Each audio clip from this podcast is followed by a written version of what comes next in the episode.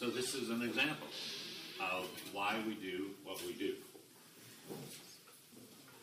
The praise and worship team, their job, if we had a job description, is to prepare the atmosphere. And I think we can all agree that that's what happened now. It brings everybody. There, there's a there's a very sacred phrase to me.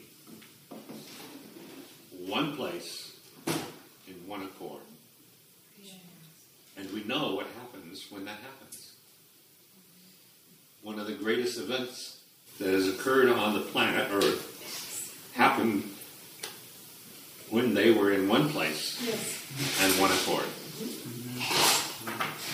And every single time God's people come together and are in one place and one accord, the dunamis happens.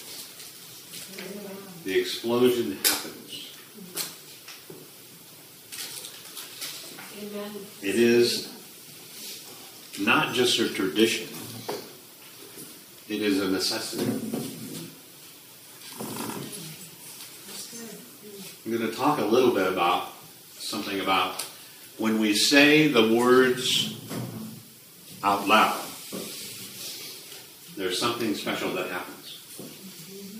You see, it doesn't say God thought the worlds into existence. It says he spoke the words into existence. He opened his mouth and brought Adam from dirt to life. Yes, yes. He didn't think it into existence. He didn't think us into existence. We are made up of the same breath that he used to create everything we know and half the things we don't know. Amen. So when we sing, actually we're doing what the scripture says the Father does anyway. The Father sings. He sings over us. So, what can we do but help to return anything that He has done for us, or with us, or to us? What more, what better could we do? Patty and I pray every night, and, the only reason I mention that to you is because she watches Facebook, and if there's something you need prayer about, obviously, mostly we have our phone number too. Every night, we're going to pray until whatever it is we're praying about happens. Okay? So, it is important that we bear one another's burdens. And it's not just we take it on in the sense that I would take on, I take it on just as if anything happened to one of my children, which I will. But it has to do with now every joint supplies. And anybody who knows anything about the body, not just the body of Christ, but the example of body of Christ, our body, knows that there are there are things that go on in our body that are autonomic. Mm-hmm. Okay? I don't have to think about breathing. In fact, if I don't breathe, then I have to think about breathing. Okay? So we are here to support one another. Not the way the world thinks of support. You know, more money isn't necessarily support. We have plenty of studies that, that tell you that when the government provides you money, it doesn't necessarily make you a better person. But what we do for support, and sometimes it might be money, but even if it is, it's because it's already sanctioned by the creator of heaven and earth. And so when the word goes forth, the thing I love about American money especially is because on almost every single one it says what? In God we trust. And so even as I'm paying my tithes, even as I'm the Lord tells me to give somebody a gift, I'm thinking about First of all, the Lord told me to do it. And when I do it, it's because in God I trust. That's good. Now, I don't know if I need to stand behind this or not, but because my papers will fall over if I don't. There's a couple things that as I'm going through this, the Lord spoke to me over and over again about. He said to me, I'm asking my children, what can I do for you? Every morning, told, told me, every single morning you get up, I'm asking you, what can I do for you? It says his mercies are new every single morning. So every morning he's asking me, he's asking you, what can I do for you?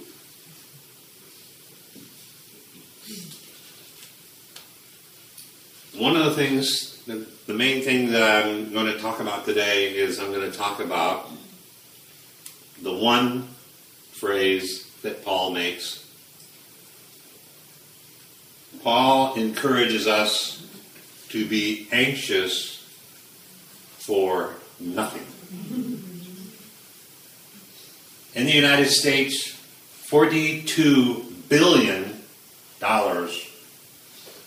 are spent a year on anxiety disorders. $20 billion of it is from the lack of productivity because somebody has, hang, has anxiety and can't do what they're supposed to do.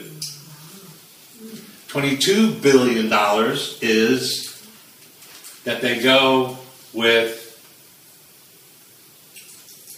trying to make sure I say this right, They're, they go with pains to the doctor that aren't related to anything physical. Oh, wow. $22 billion a year. Psychosomatic pains, psychosomatic disease, $22 billion for anxiety. So when Paul talks about be anxious for nothing, it becomes more and more relevant each and every day. And 2,000 years hasn't changed a thing, except it's gotten worse. Our luxuries are the greatest source of our pressure. Things such as social media flood us with information, some that we need and some that we don't need. In this age we live in, we worry about things that in previous generations they wouldn't have even known about. Because by the time they found out about it, it would have been months and years past.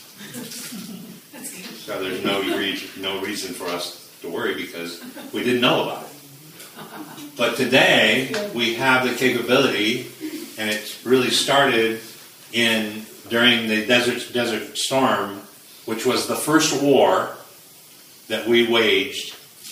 That we saw it as it was happening. Hmm. Even Vietnam was usually 24, 48, maybe even a week later, we found out things that were happening in Vietnam. Hmm. But now we have eyes and we see on the evening news or the morning talk show, we see what happened 15 minutes ago or live stream as it's happening. Wow. So now we see what's happening at every corner of the world, and of course, bad news sells. Our children across the world are anxious because they're not being enough. Not big enough, not smart enough, not slim enough, not beautiful enough, not handsome enough. They're not enough. And social media constantly sets a standard that are unreachable.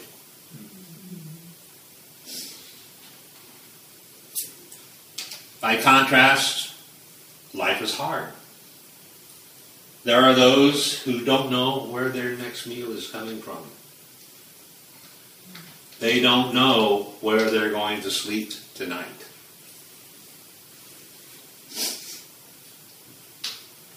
In any given year, there are 1.5 million school age children who, at some time during the year, will be homeless. In any day of the year, there are approximately 41,000 children who are on the street. And yet, Paul says, be anxious for nothing. How can we be anxious for nothing when there's so much to be anxious about? Hopefully, by the end of this, you'll know how we can do it. There's a vacuum to be filled. The Apostle Paul had his own worries and had his own anxieties. And when I read about his, I have to think about whether I really have any or not. Because in 2 Corinthians 11, he speaks of the trials that he faced. He was put in prison over and over again. He was flogged an uncountable number of times. He faced death over and over. He received 39 lashes from the Jews five times. He was beaten with rods three times. He was stoned one time and left for dead. He was shipwrecked three times. He spent a day and night in the sea. Believe me, in my military training with the Navy, I only spent 10 hours in the sea. Believe me, it wasn't fun. But he spent day and night in the sea. He was in continual danger from rivers and robbers, was in danger from his own countrymen as well as the Gentiles, was in danger in the city, in the country, at sea, from false brothers, was weary and in pain, without sleep, was often hungry, thirsty, and naked. And the big one for him was, and he was continually concerned about the health of all the churches. So this is Paul saying, be anxious for nothing. Another scripture that he wrote says, all of that, all that stuff that happened, I counted as nothing for Christ's sake. And how did he do that? Be anxious for nothing, but in everything, by one, prayer and supplication, two, with thanksgiving, three, let your requests be known to God, and peace of God, which surpasses, which surpasses all understanding, will guard your hearts and mind in Christ Jesus. Philippians 4, 6, and 7. By being anxious for nothing, stopping is stopping yourself from playing tug of war with God. When we've handed over our cares and our burdens, we need to stop trying to fix it behind the scenes. Perfect example was was Abram, because he was promised to be the father of nations, one of the richest men on the planet at the time. And yet, while Abraham was promised that, he and his wife decided to play fixer by giving him his maidservant. God always, his ways are always higher than ours. We need to stop trying to be God. We are made in his image and in his likeness, but he did not create another God. Let go and let God deal with the things in your life. Be anxious for nothing, and this is this study that I did was the first time I came across this. Be anxious for nothing is not a command. It's not a command. It is, he will tell you, a resultant outcome. How do I know? Because as soon as Paul says, be anxious for nothing, he gives us the directions on how to accomplish it. He says, we can accomplish no anxiety in four easy steps. It's not even a seven step or a ten step program, it's only four. One is by prayer and supplication, two, with thanksgiving, three, by letting your requests be known unto God, and four, letting the peace of God guard your heart and mind.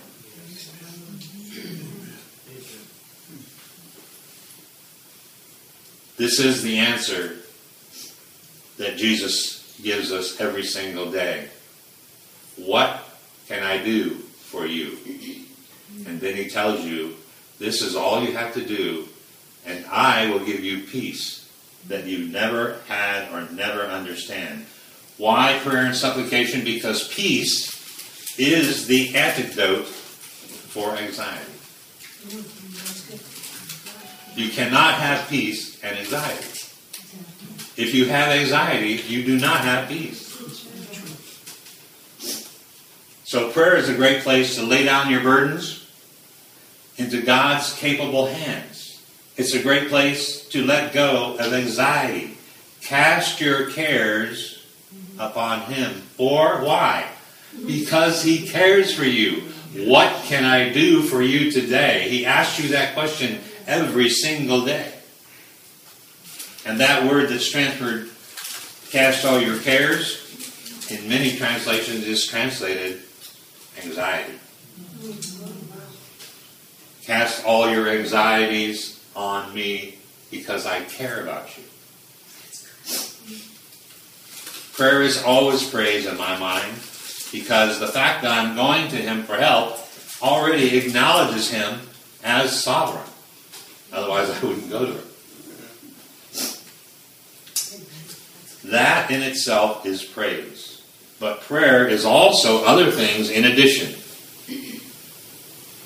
One of the greatest teachings that I've ever heard about prayer is the teaching from our own apostle, Dr. Savelle. It has been, I've been in church all my life. I've never heard the way he presents it. So if you have an opportunity, find out what he says about prayer. And supplication, I said, it, prayer is more than is more. It's a request for help. It's a conversation with the Creator. It's an expression of gratitude and so much more. A supplication is a, is a petition to humbly and earnestly ask God for something. Do we know what the Bible says about earnest prayer? He didn't leave us ignorant about it. He gave us a scripture. Mm-hmm. In James 5:16 it says, "The earnest prayer of a righteous man," and I like this translation says, "has great power and wonderful results." That's good. Of course, the King James says, "Effectual fervent prayer availeth much." Sometimes we need to translate it out of King James and into some into regular English. So, step one to know anxiety is prayer and supplication. Step two is with thanksgiving. Sub, faith is the substance of uh, substance of things hoped for, the evidence of things not yet seen. If it is substance and it is evidence, then whatever it is I have faith about already exists. It's not pie in the sky when I die. If I have faith for something, then it is substance and it is evidence. You can't have substance that doesn't exist. You can't have evidence that doesn't exist. Go to court with evidence that doesn't exist. You will lose. So, if faith is substance and evidence, then we can be thankful for it. And I love the way Dr. Savelle presents this. His illustration is he goes to somewhere where he's preaching, and the pastor says to him, I'm going to buy you a suit. I want to buy you a suit. Now, Dr. Savelle doesn't say, well, okay, when I actually see the suit, I'll be thankful for it. No, he says, thank you, I'm looking forward to it. And that's the way we should be looking at faith. So, if we have faith for something, we need to be thanks, get thankful for it. In other words, when I pray for something, and we're going to talk about in accordance with His will, if I pray for something, then I, as soon as I ask for it, I ought to be thanking Him for it, because my expe- expectation is that it's going to appear. And again, Dr. Savelle says it's between Amen and there it is. Okay? I've always contended, I've always had in my own mind that gratitude is one of the purest forms of prayer. Why? Because I know, and we felt it already, that God inhabits the praises of his people. What other prayer is there that he comes and attends to what? Now, he attends to everything we pray. But he inhabits when we are thankful, when we are praising him for the things which we have already asked for. Mm.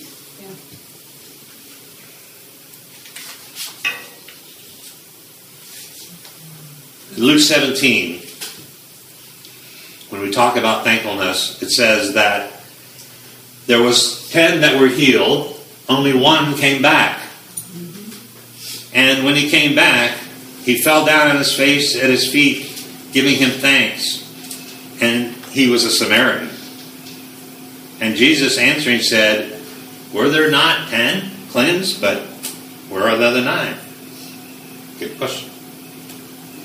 But in that but in that conversation, in the next verse, he says, Thy faith hath made you whole.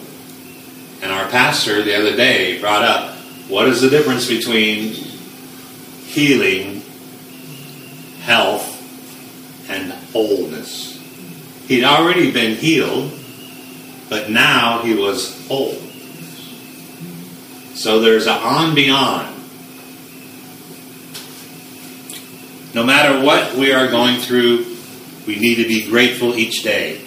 We have blessings that we take for granted and others that other people would die to attain. In fact, we have freedoms that others are dying for. A Saudi prince accepts Jesus as his personal Savior, can't wait to tell other people about it. And on Friday, after he's saved, he's beheaded. In China, a group of people decide that they're going to evangelize their area. They are contained, brought to their church, and the church is burned to the ground.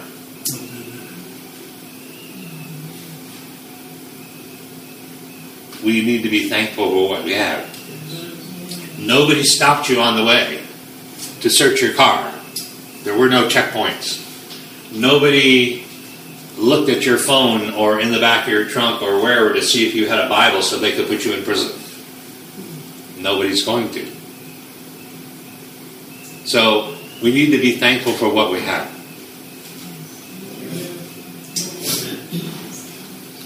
That's part of the thankfulness. We not only have to be thankful, we need to have a heart of thankfulness. So, one is prayer and supplication, two is thanks, and three is let your request be known to God. One of the most interesting conversations in the scripture with Jesus is the one with Bartimaeus. Because blind Bartimaeus, he yells out, screams, and he won't be quieted to say, I need to see Jesus. They lead into, he gets to Jesus, and Jesus says to him, What can I do for you? Now, it's pretty plain that he's blind. He's been blind from birth. Okay? And Jesus says, What can I do for you? And of course, he heals him.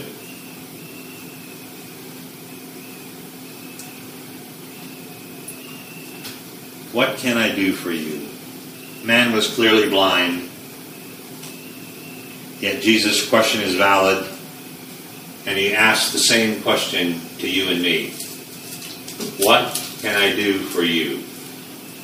There are those who say, well, it's not really valid because he already knows everything I need. That's true. But we already talked about that it's important that you have very succinct, very direct prayer when you pray. The effectual, fervent prayer avails much. And we need to be careful that we don't ask amiss. Now, how can we be sure that we're not asking amiss? It says, Ye ask and you receive not, because you ask amiss. The Amplified is even, in my mind, worse. You do, you do not ask God for them, and yet fail to receive them because you ask with the wrong purpose of evil. So, how can I be sure? It's easy. God makes things easy. We hate easy because then we have no excuse. We like hard so that we can make an excuse. Well, nobody can do that. Well, they didn't do it. Well, the pastor didn't even do it. It's that, but that's not the way the scripture is. The scripture is simple. The simple gospel is what we call it.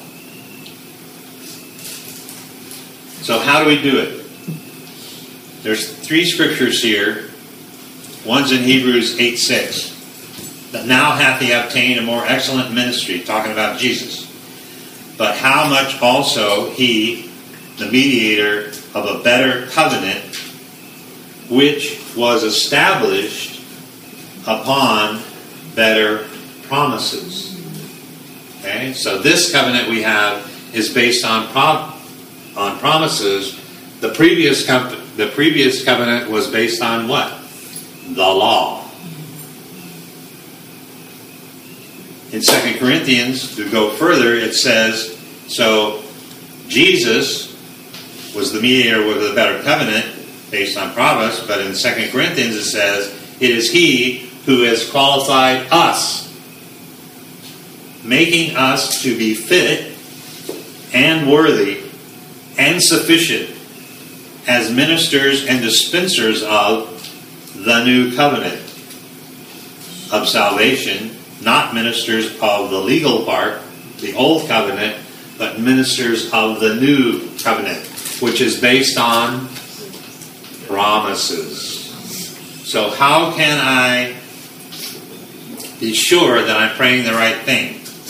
And this is the confidence that we have toward Him that if we ask anything according to His will, He hears us. So, how do we know it's according to His will?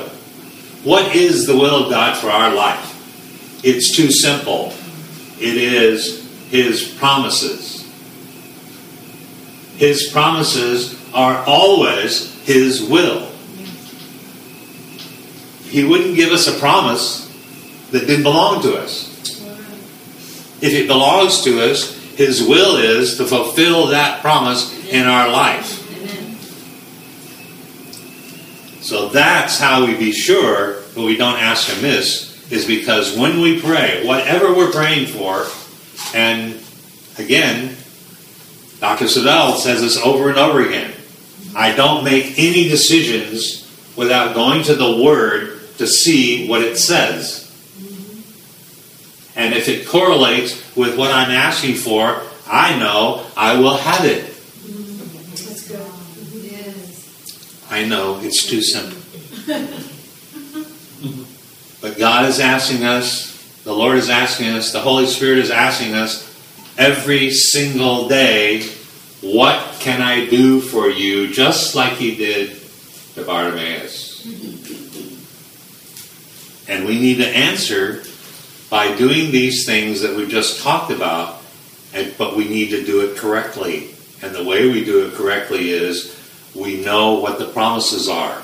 That's why there's such an emphasis in this church for sure about staying in the Word. You know, the, the devil has come to steal, kill, and destroy. One of the things he's stolen is many of the words that have to do with what Jesus wants us to do. Meditation is one of those because we sometimes think of meditation as something from some other strange religion. And we see it on TV all the time. They have shrines and they go and they meditate. But that's not where it came from. In the Old Testament, you'll find he tells them over and over again to search the scriptures. And when you're searching the scriptures, you are meditating. Mm-hmm. That's good. The good the reason why you need to meditate is we just said, how do we know how to pray? We need to know what his promises are. Right, right. And I guarantee you, I've grown up in church. I was born on Sunday, the next Sunday I was in church for the next 20 years, okay? Four, five, six times a week. But I guarantee you that there are a lot of Christians who don't know the promises. I'm in the scripture and I'm meditating. I not only find out what the promises are, but the promises tell me what my relationship is with the Creator. Mm-hmm. And it tells me then about the Creator. It tells me who I am, and it tells me what I what the privileges I have as a child of the Most High God. That's good. Yes. That's why I need to meditate. So I know how to pray. Because I know how to pray, because I know who my Lord is. I know who I am with Him. I know what my relationship is with Him, because I know what He wants to do for me. What can I do for you? He wants to know every single day. Said the steps of a righteous man are ordered to the Lord. Yes. And one of the things I recently heard was yes, the steps of a righteous man are ordered to the Lord, but I have to move my feet.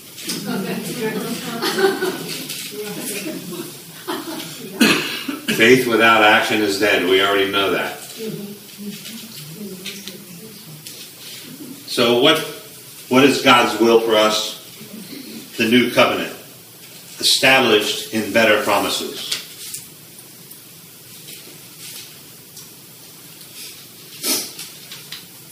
So, do we know what to pray about? Here's just a few examples. what can I do for you? The word anxiety actually comes from two, a Latin root which means to choke or to squeeze.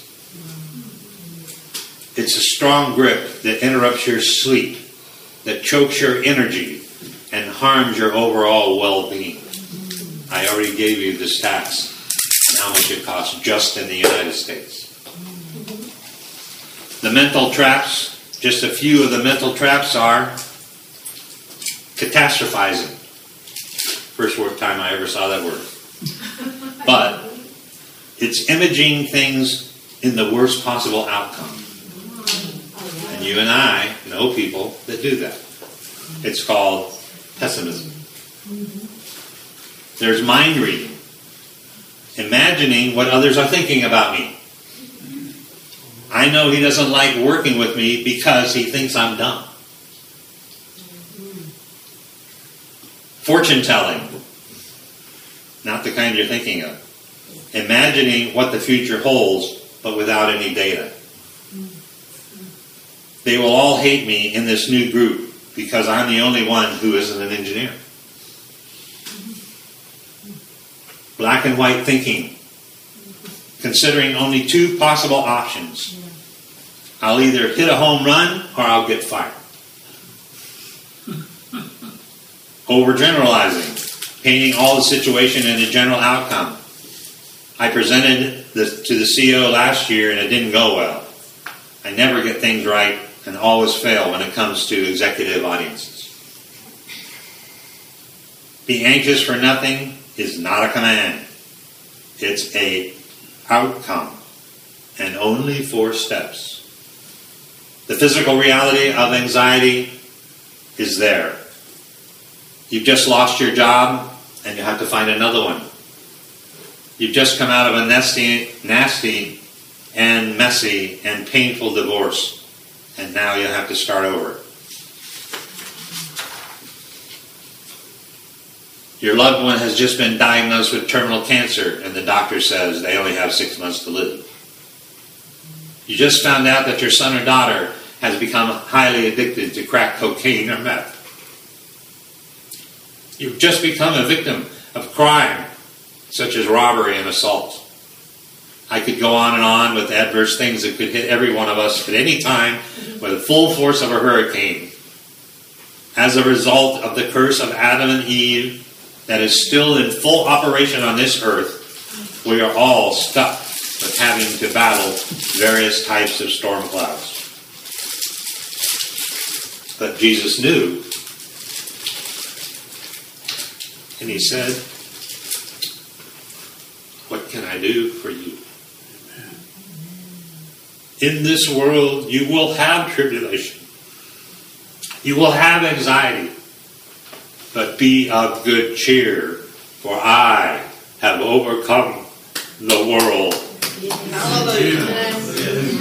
These things I have spoken unto you, that in me you might have peace. And there is no anxiety with peace. And there is no peace with anxiety. Whatever is it is that you are anxious about, Jesus said, What can I do for you? If you, as earthly fathers, can give your children good gifts, how much more your heavenly Father?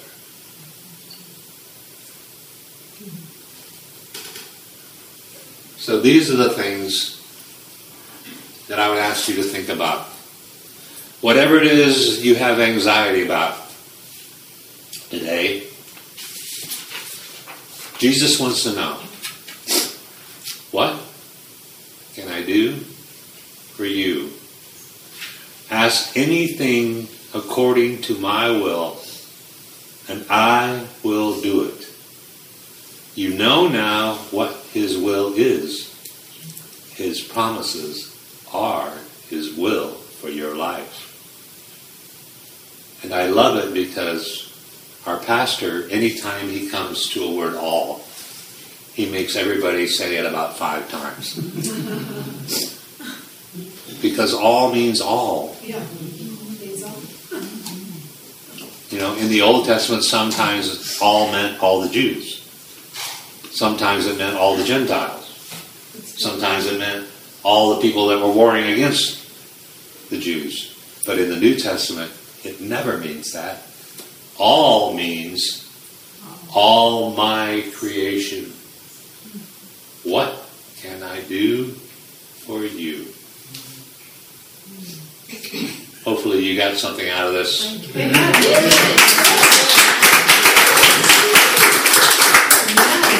Now we have one more thing going on. Uh, well, one of the things I want to just pass this. These are in stacks of six, so all we have to do is you pass them out there. Like I said, they're in stacks, so you just pass one. To each table. Each Yeah, table. Got it. You have tissue under your nose.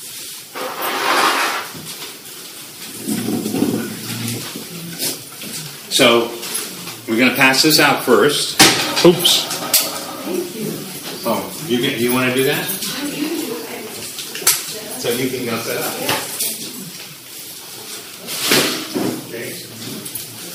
One of each. Well, Six of each.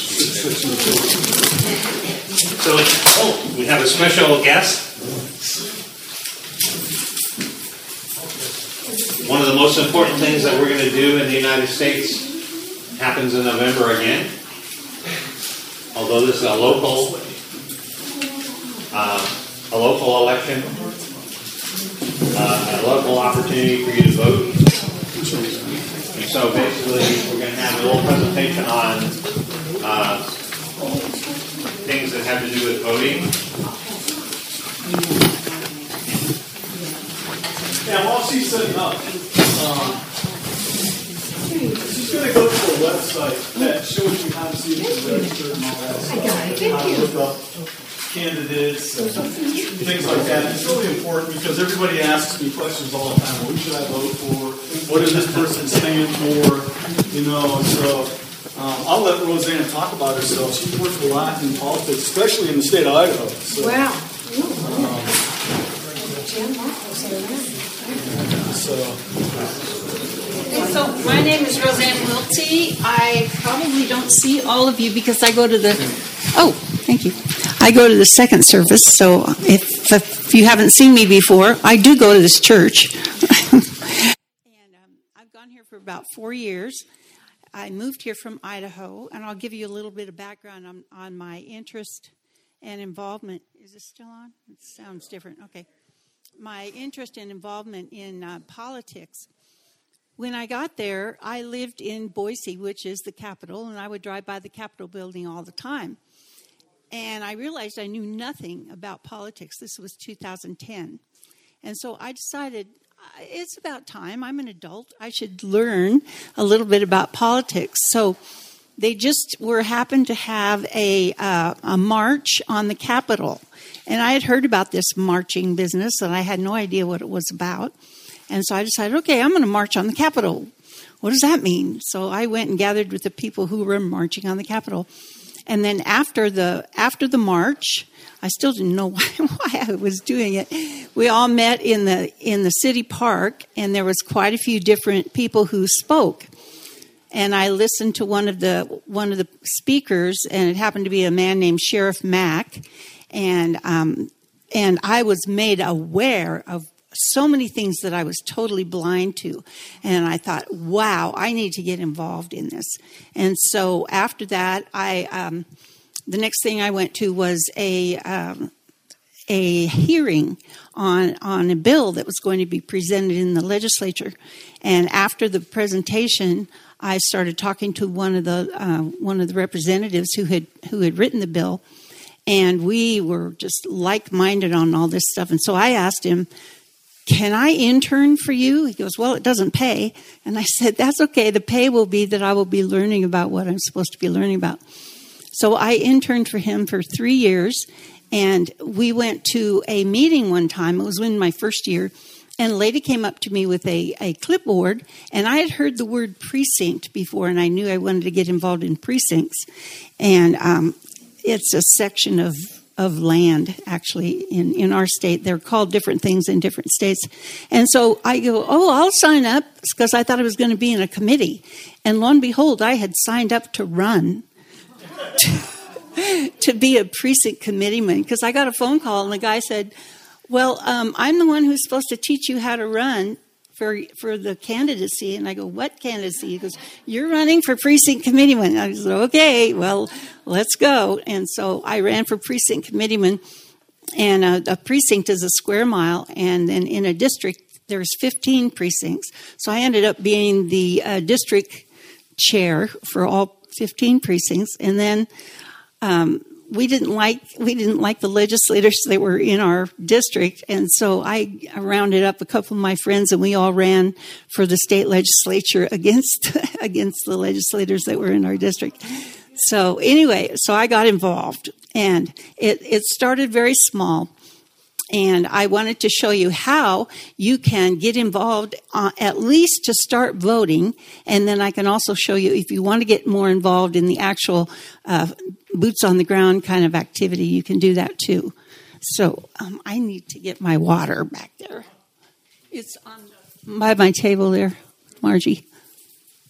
Okay, let me get um, get the website up. This sheet right here is kind of just the attention getter. We're going to be uh, mostly looking at two websites votetexas.gov. Thank you. And and the Texas Secretary of State website. And so those are the two that we're going to be looking at. And uh, we will, what we're going to do is go through a sequence of how you can learn the bare bones of what to do for voting. And it is very easy to get lost in the uh, swirling vortex of sequences on these websites. So we're just going to go strictly by this right here. But if you're curious, you can go on there and just click on everything and learn some amazing things.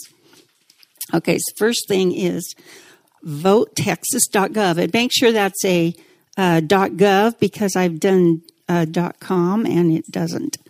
There we go. Votetexas.gov.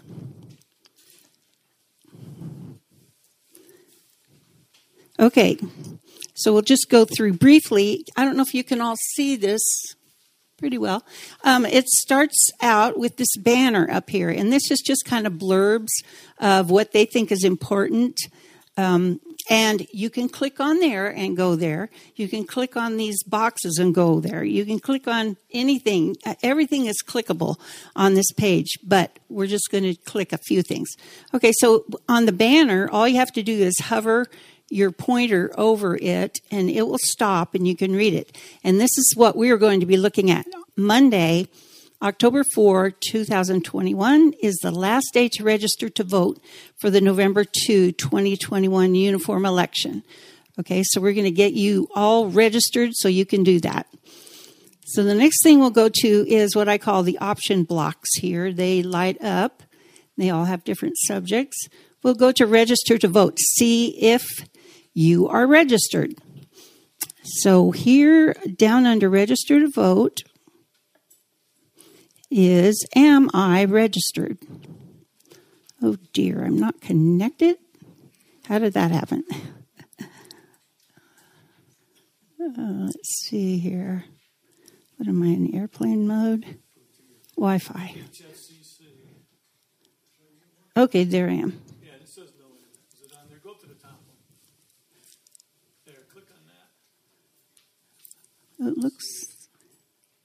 Let me turn off the airplane mode. There we go. That'll help. Oh, that'll help.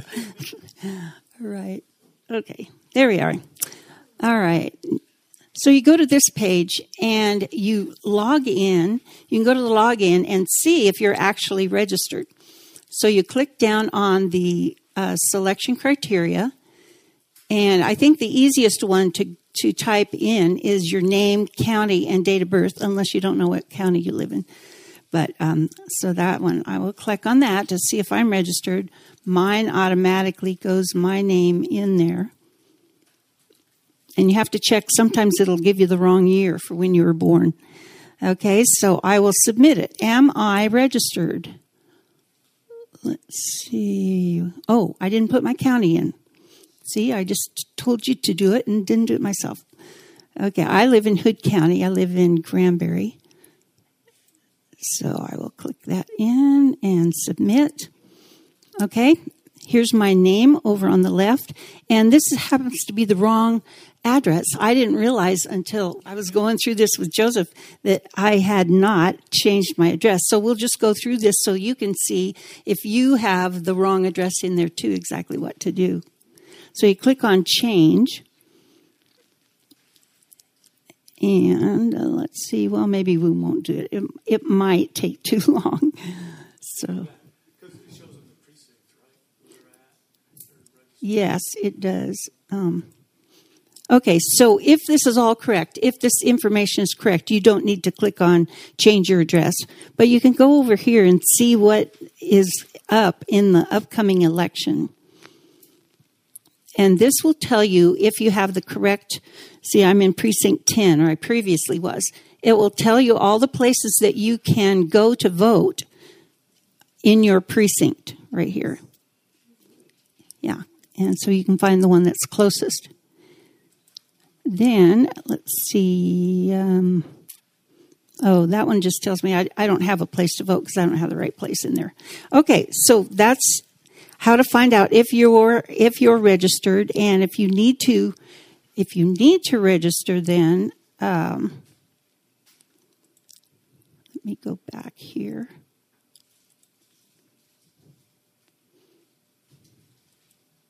Ah sorry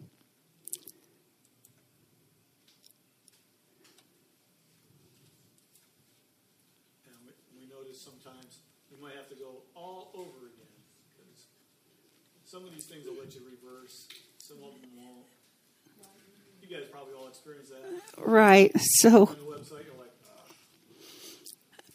Okay, so another another one that I'd like you to look at here on these information blocks is resources. And on this one, if you go to other links of interest, it will give you the uh, the information about your party, the Republican, D- Democrat, Libertarian, and Green Party. So you can find out if you want to connect with them by going to resources. Yeah, and that's really important because you wonder who they are and what they stand for. And sometimes you have to do a lot of research to figure that out. I mean, every time there's an election that comes, I actually have to click on the person's name.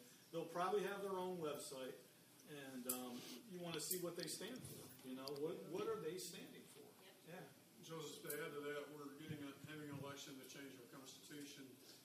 And when you look at the ballot, the ballot has just a very brief summary. You need to go read what it says before you can actively vote. Because it doesn't tell you everything that that little summary says. And the way they word it. Yeah, please, please review it, because you may or may not want to vote yes. Yeah, this will be the state constitution. Yeah, this is, yeah. We'll come to a sa- sample ballot. There is a sample ballot on here that you can look at. Okay, so now the next one we're going to go to is frequently asked questions. There's a whole lot of questions and a whole lot of answers that we're not going through. But if you are curious about that, you can go to frequently asked questions and click on any of those. Then at the very bottom, there is a link for candidates. And this will take you to the Secretary of State website. And then you can click on current election information, which is what we need to know. And the, the election that we are in or looking toward is the 2021 November 2nd. So we'll go down here and click on sample ballot.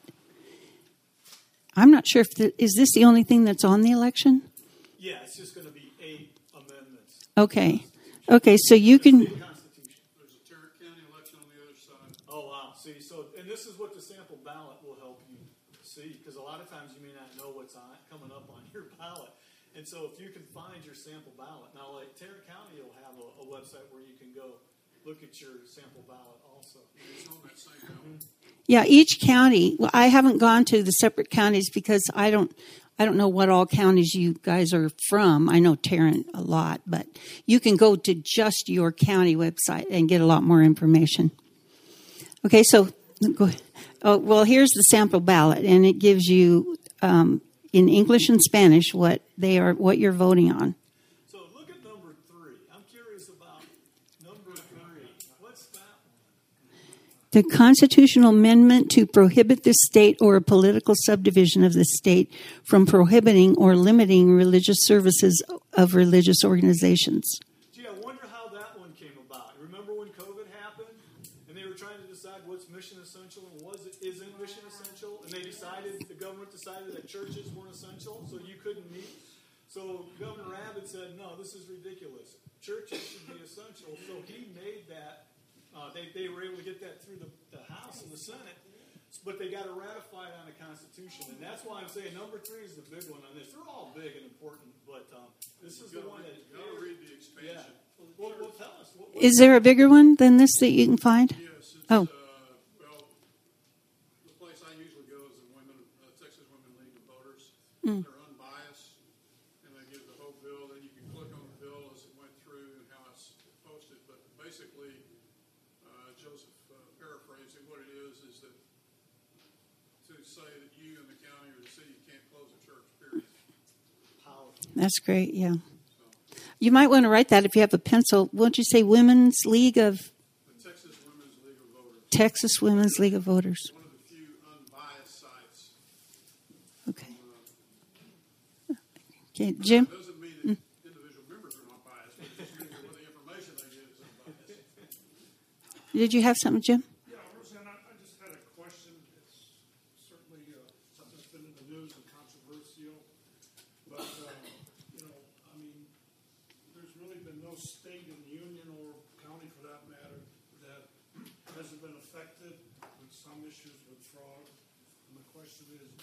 you all know of any improvements that we can see in this November election that would have to do with um, voter integrity and election integrity?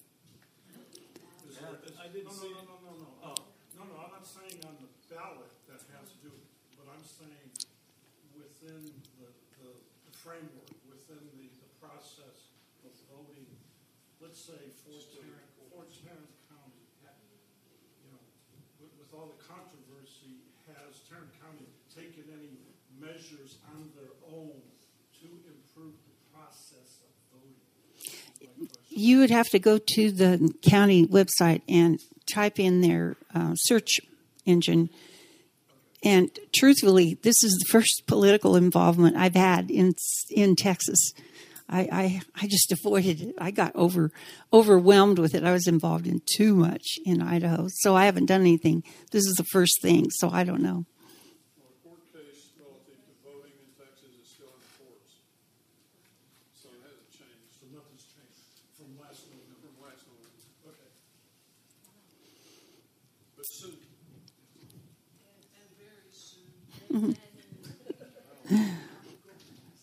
Okay, another thing that we, another couple of things we can look at on the sidebar here. You can always go to your current election and you can also go to officials and office holders. And if you scroll down here to your state and district elected officials, you can find out who represents you. And you just type in your name. I'll put my name in here or my address, and then my county.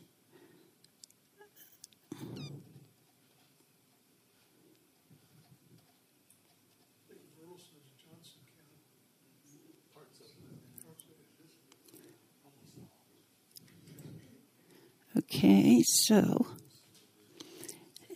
and these are my representatives for for Hood County. It will give you the uh, the national, the U.S. Uh, representatives, which is August Pfluger, and I know where his office is. This is very good for you to find out who your representatives are and to find out where their local offices are. So if you have questions, you can go in there and get information from them.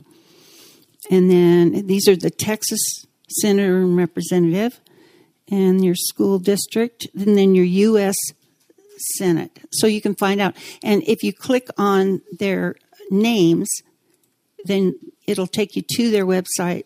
Well, this one doesn't take you directly, but you'll find the num uh, the alphabetical listing of them, and then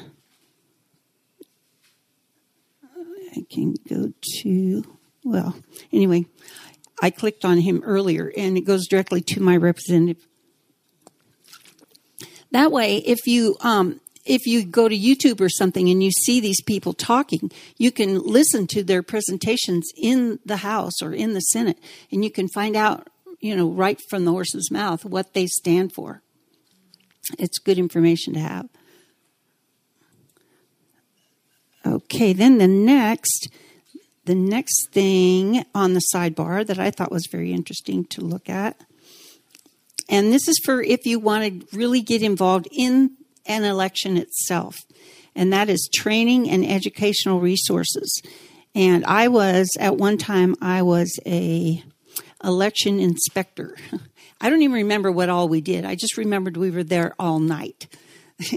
and we picked up we picked up all of the bags of of uh, ballots and took them somewhere. It was a long time ago. But you can do something like that. You can be a volunteer deputy registrar. Now, one gal in our church is that, where she goes and registers people. Yeah, and um, I, I don't know if she does this, but they go, a lot of times they will go to rest homes where people can't get out and they will register people there so they can, so they can uh, vote. Or you could be a poll watcher. That's just exactly what it says. You just watch the door and make sure things are going right. And then an election inspector, which both of these have their guidebooks, their handbooks. So if you can read them and find out what their responsibilities are and what, if you'd like to be involved in that. Okay, and then um, they also have, I thought was interesting, they have something for kids. You might have grandkids who um, who you want to start educating early, and um, the schools can get involved in this in mock elections, and then they also have things that you can print out and little fun projects where you can introduce them to politics. And then I've also got this one. Uh, this one man that I know from Idaho who has written a series of books that I, I would imagine they are um, maybe nine to 12 year olds starting uh, to teach kids about it. It's called the Tuttle Twins. And I don't know if I can get this on here. I don't know if the sound is on or not, but they have an advertise. They have an advertisement for it. I thought was really cute. So, and if you wanted to get these books, um, they would be fun to read to your grandkids. Tuttle Twins commercial.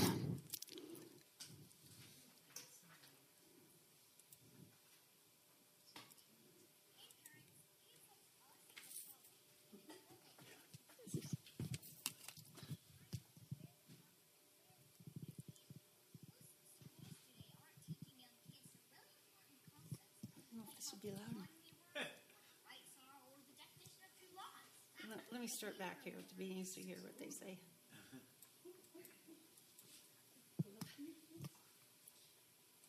Kids like us have a problem, and it's one that you can help solve. But most parents aren't even aware the problem exists. Here's the issue.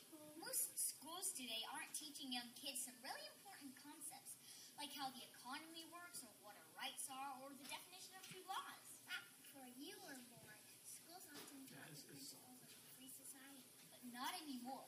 That's why our parents have us read The, Tuttle Twins. These books teach children about economic and civic truths that we need to learn. Like them in the world. Each book covers a different topic, helping us learn how the world really works. For example, these books teach kids things like how the free market is the key to prosperity, the history of the money we use, what our rights how kids can be entrepreneurs, after they want to be their own boss they these books will help. Kids like us absolutely love these books. Maybe because they don't treat us like little children. Instead, they help us learn important ideas and develop skills. Kids are missing out on learning these things, especially in a way that's fun and enjoyable for the whole family. And even better, when you buy this set, you also get the awesome activity workbooks for free. Now listen, there are a lot of crazy ideas out there, and you need to prepare your kids. Yeah, if you want to raise a free thinker, you're gonna need something that teaches about freedom. So, So, purchase your books now. But be careful, your kids will learn ideas that many adults don't even understand. It makes for some really interesting dinner conversations.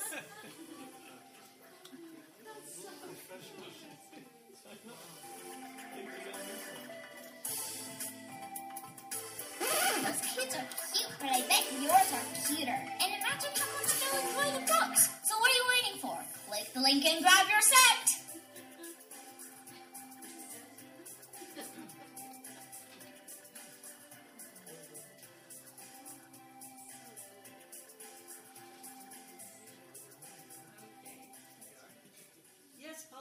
Can be fun, and I learned some that other that second link down there, the miraculous pencil. It's it's part of that, and it it uh, really tells how we are all dependent on each other for everything that's produced in our prosperous country. It's really interesting. Okay, so I'll just open it up for questions. I don't know that I know the answers, but if you have some that you want to ask somebody else who knows. So if, there's a place where we can find out if we're registered. So if I put in a relative that's already gone to heaven and they're still registered to vote, then, then what do I do? hmm. I don't know. Um, just call up. Oh, by the way, I, one very important thing is that when, if you do need to register and you fill out that registration form, you click on submit and it will make a format that you can print.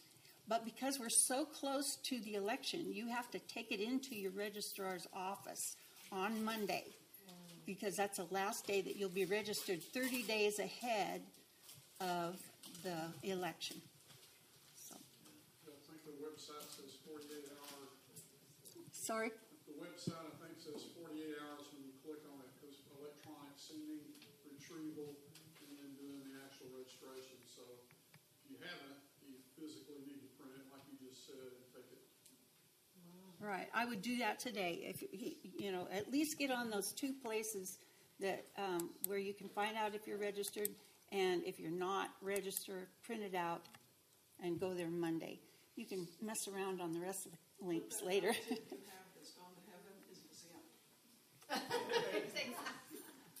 Okay, well, thank you very much for your attention, and I hope this was helpful.